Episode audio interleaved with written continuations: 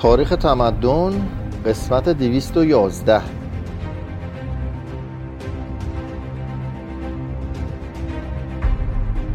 فصل 24 از جلد دوم هلنیسم و مشرق زمین.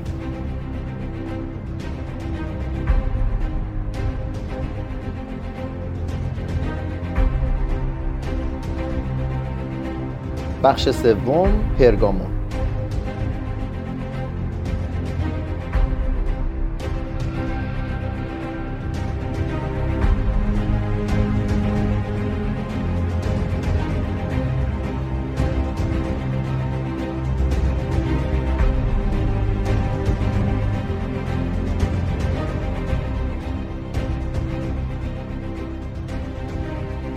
جذب شدن تدریجی یونانی ها در آسیا قدرت سلوکی ها را ضعیف ساخت و پادشاهی های مستقلی در مرزهای دنیای هلنی به وجود آورد. تا حدود سال 280 ارمنستان، کاپادوکیا، پونتوس و بیتینیا موفق شدند های سلطنتی برای خود به وجود بیاورند و دیری نگذشت که شهرهای یونانی دریای سیاه تابع های آسیایی گردیدند. بخارا و سغد نیز در سال 250 استقلال یافتند. در سال 247 آرساسیس خان یکی از ایالات ایرانی به نام پارنی حاکم سلوکی ایران را شکست و حکومت اشکانیان را تأسیس کرد. که تا قرنها بلای جان رومی ها شد. در سال 282 فیلاتایروس که از طرف لیسماکوس 9000 تالنت و قلعه مسلح پرگامون در آسیای صغیر را در اختیار داشت پول را ضبط و اعلام استقلال کرد. برادرزادش یومنس شهرهای پیتانه و آتارنئوس را تصرف کرد. پرگامون را تبدیل به کشوری سلطنتی نموند.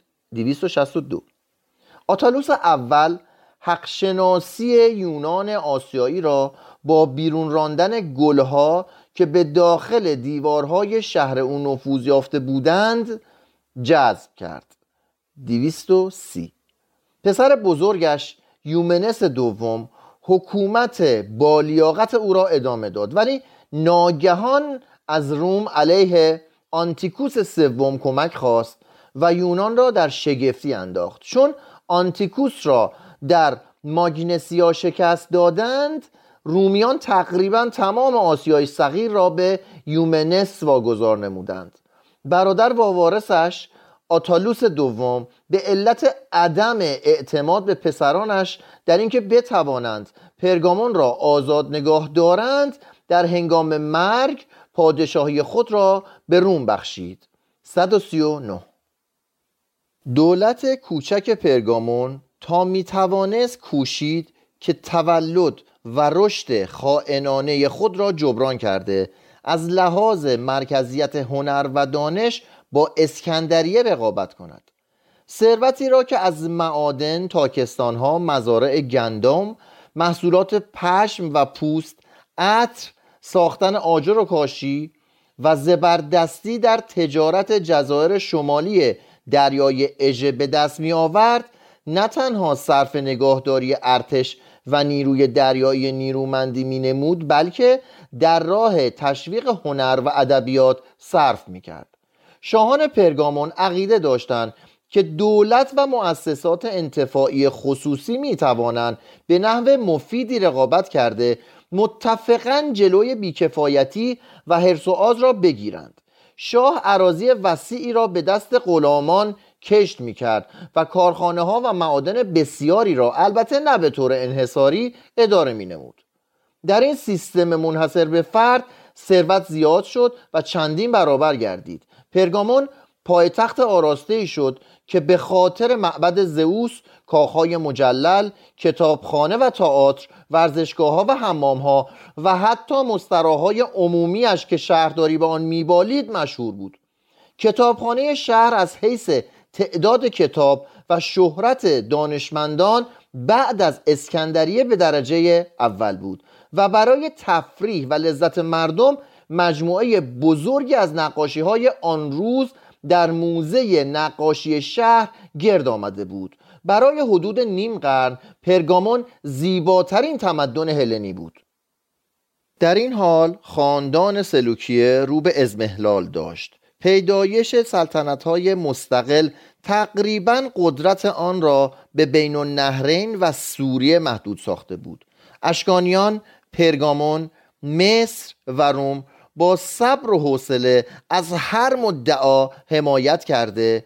با برانگیختن آتش جنگ های داخلی موجبات تضعیف آن را فراهم می ساختند در 1053 درست وقتی که دموتریوس اول در صدد احیای قدرت سلوکیان بود روم سربازان مزدوری را از هر گوشه گرد آورد تا ادعای پوچ یک ماجراجوی سومری را نسبت به تخت و تاج به کرسی بنشاند.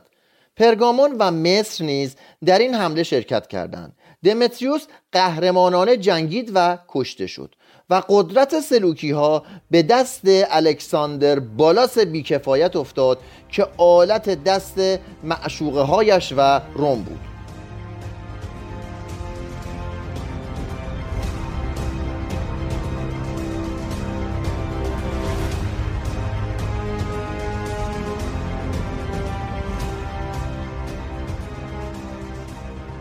بخش چهارم هلنیسم و یهودی ها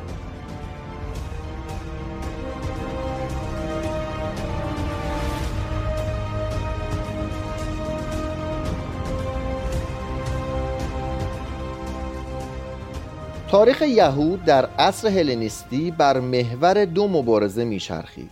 یکی مبارزه برون مرزی آسیای سلوکی ها و مصر بطالسه بر سر فلسطین و دیگری مبارزه درونی راه و رسم زندگی هلنیستی و ابرانی.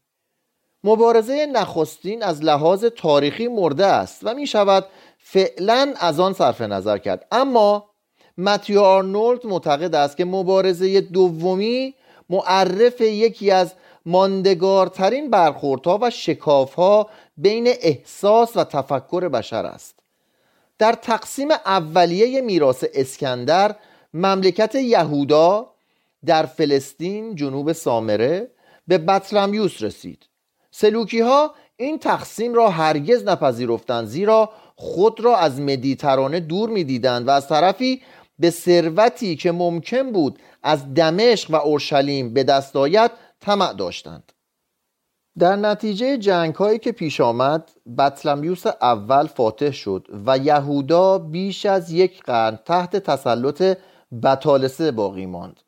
312 الی 198 قبل از میلاد. و هرچند که سالیانه 8000 تالنت عوارض می‌داد رو به رونق و ترقی نهاد. در این مدت یهودا از خودمختاری وسیعی برخوردار بود و توسط مقام موروسی کشیش اعظم اورشلیم و مجمع بزرگ اداره می‌شد.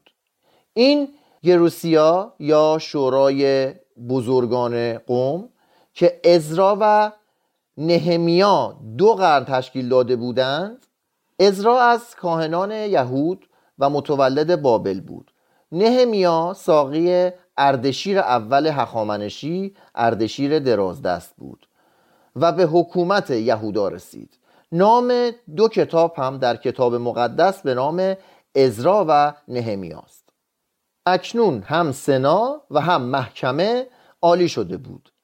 اعضای هفتاد نفری یا بیشتر آن از سران خانواده های بزرگ و باسوادترین دانشمندان سرزمین انتخاب می شدند قوانین و مقررات آن طرح بنیاد یهودیت را از عصر یونان باستان تا امروز ریخت. اساس یهودیت مذهب بود. روح اطاعت و حفظ اصول مذهبی در هر مرحله و لحظه زندگی یهودیان وجود داشت. اخلاقیات و رفتار مردم را شورای بزرگان در کمال جدیت و با دقت مقرر می داشت بازی و ورزش بسیار معدود و محدود بود. ازدواج با خارج از دین تجرد و سخت جنین ممنوع بود. این بود که یهودیان فرزندان بسیار آوردند. همه را به عرصه رساندند و علا رقم جنگ و قحطی تعدادشان روز به روز افزایش میافت تا آنجا که در زمان قیصر هفت میلیون کلیمی در امپراتوری روم زندگی می‌کردند. قسمت اعظم آنها قبل از دوره مکابیان کشاورز بودند. یهودی ها هنوز کاسب و تاجر نشده بودند حتی در قرن اول میلادی جوسفوس می نویسد ما مردمی بازرگان نیستیم. بزرگترین تاجران آن زمان فنیقی ها عرب ها و یونانی ها بودند. بردگی در یهودا نیز چون سایر نقاط بود. منتها مبارزه طبقاتی نسبتا شدت کمتری داشت. هنر رواجی نداشت. فقط موسیقی رونق یافت. نی، تبل، سنج، بوق، چنگ و بربت آواز یک نفره آواز دست جمعی و آوازهای مذهبی را همراهی می کردند. مذهب یهود تشریفات مذهبی یونان را تحقیر می کرد. با تصویر خدایان وخش و تفعل به وسیله امعای پرندگان کاری نداشت چون مذهب یونان خواص انسانی به خدای خود نمی‌داد خرافات کمتر داشت و شادی و تجمل مذهب یونانی را فاقد بود. در مقابل آینهای شرک یونانی کشیشهای یهودی در آوازهای مذهبی خود برگردانی میخواندند که هنوز هم در کنیسه ها به گوش می‌رسد. بشنو ای بنی اسرائیل خدای ما یهوه است. و او یکی است به این مذهب ساده و خالص یونانیان مهاجم تمام انحرافات و وسوسه های تمدن مجلل و لذت طلبی خود را اضافه کردند. اطراف یهودیه را حلقه ای از شهرها و آبادی های یونانی مانند سامره، نئاپولیس، غزه، اسکلون، آزوتوس، جویا یا یافا، آپولونیا، دوریس، سیکامینا، پلیس یا هیفا؟ عکا یا اکر؟ فرا گرفته بود. در آن طرف اردن شهرهای دمشق گاداریا گراسا دیوم فیلادلفیا پلا رافیا هیپون اسکیتوپولیس و کانتا وجود داشت. که هر یک دارای ادارات، تأسیسات، معابد خدایان مدرسه و دانشگاه ورزشگاه و بازی های لخت یونانی بودند.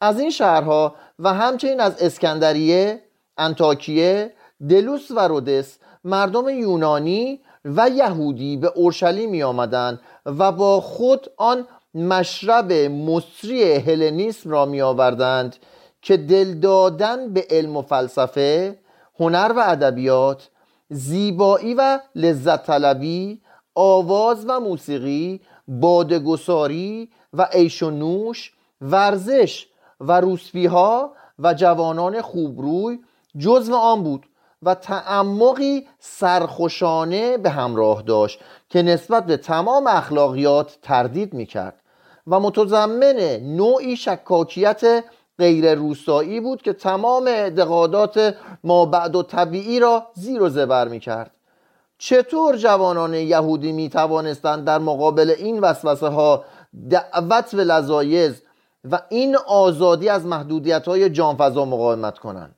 جوانان زیرک یهودی شروع کردند که موبدان را به عنوان مالندوز مسخره کنند و پیروان آنها را احمقانی بدانند که بدون چشیدن طعم خوشی و تجمل و لذایز زندگی پیر می شوند یهودیان ثروتمند نیز تحت نفوذ قرار گرفتند زیرا استطاعت مالیان را داشتند که تسلیم وسوسه ها شوند.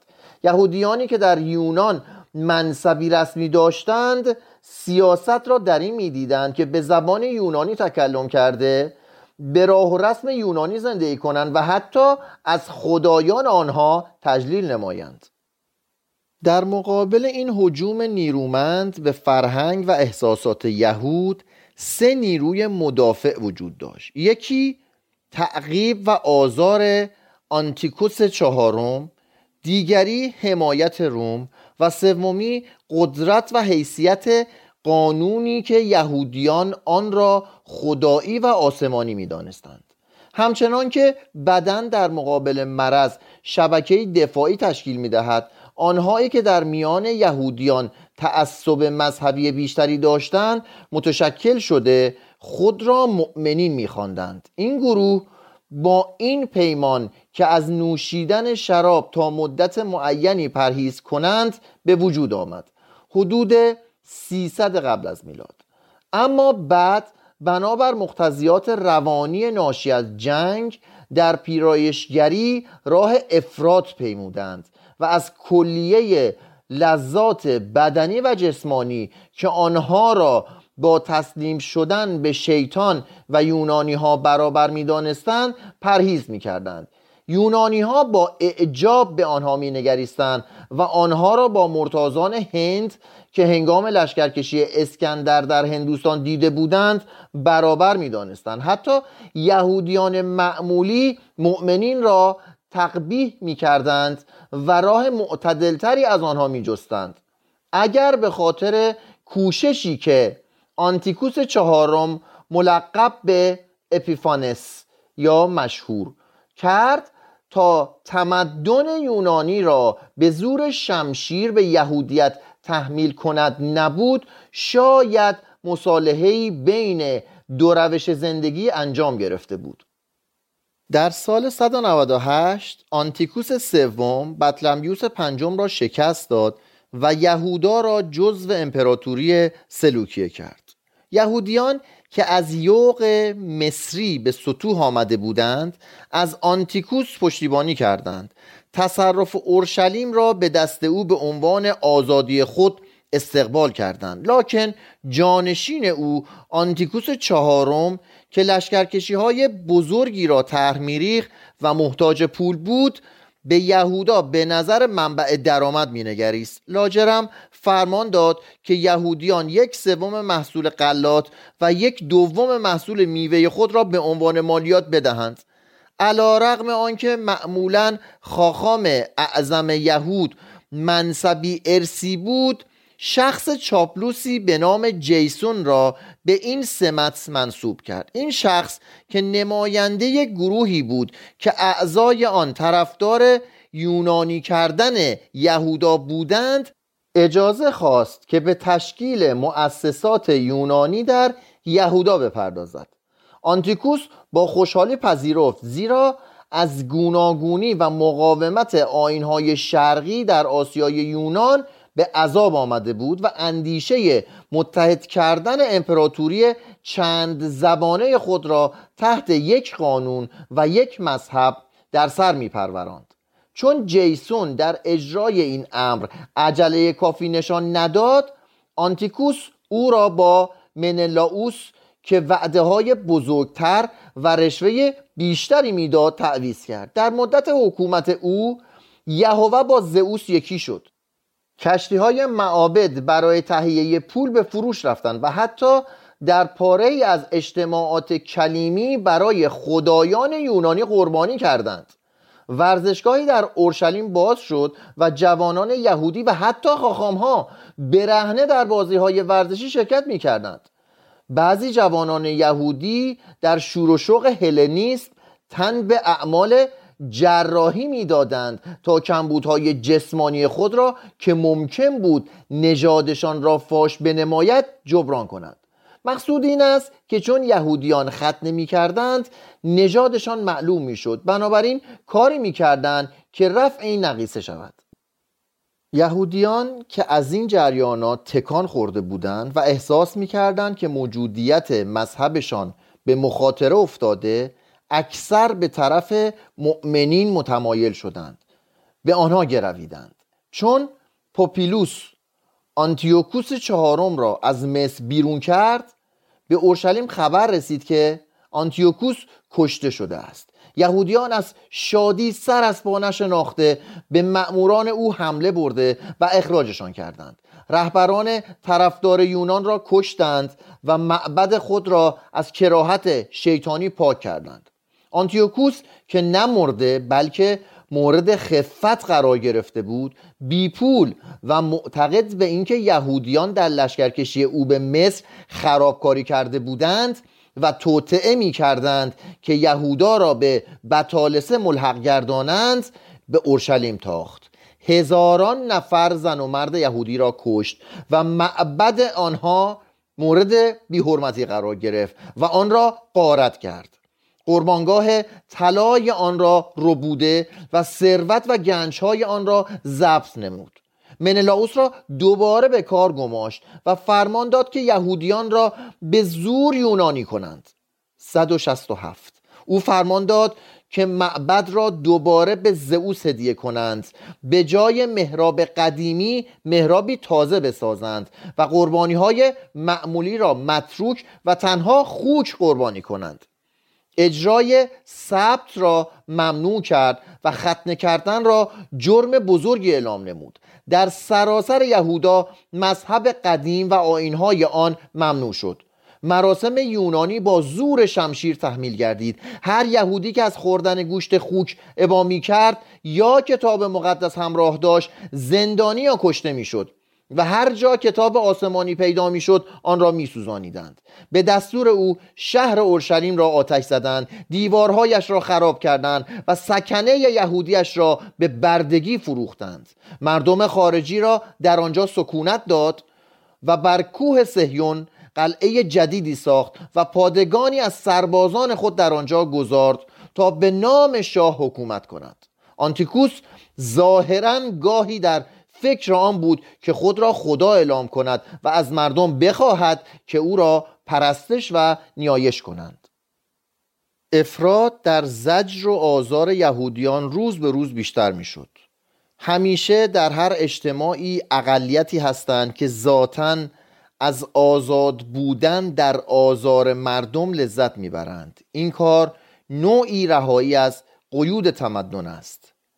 مأموران آنتیکوس که به هر گونه تظاهر یهودیت در اورشلیم خاتمه داده بودند مانند آتشی که زبانه می‌کشد به دهات و شهرهای کوچک حمله بردند. هر جا می رسیدند مردم را وامی داشتند که بین مرگ و پرستش آین یونانی که شامل خوردن گوشت خوک قربانی بود یکی را انتخاب کنند.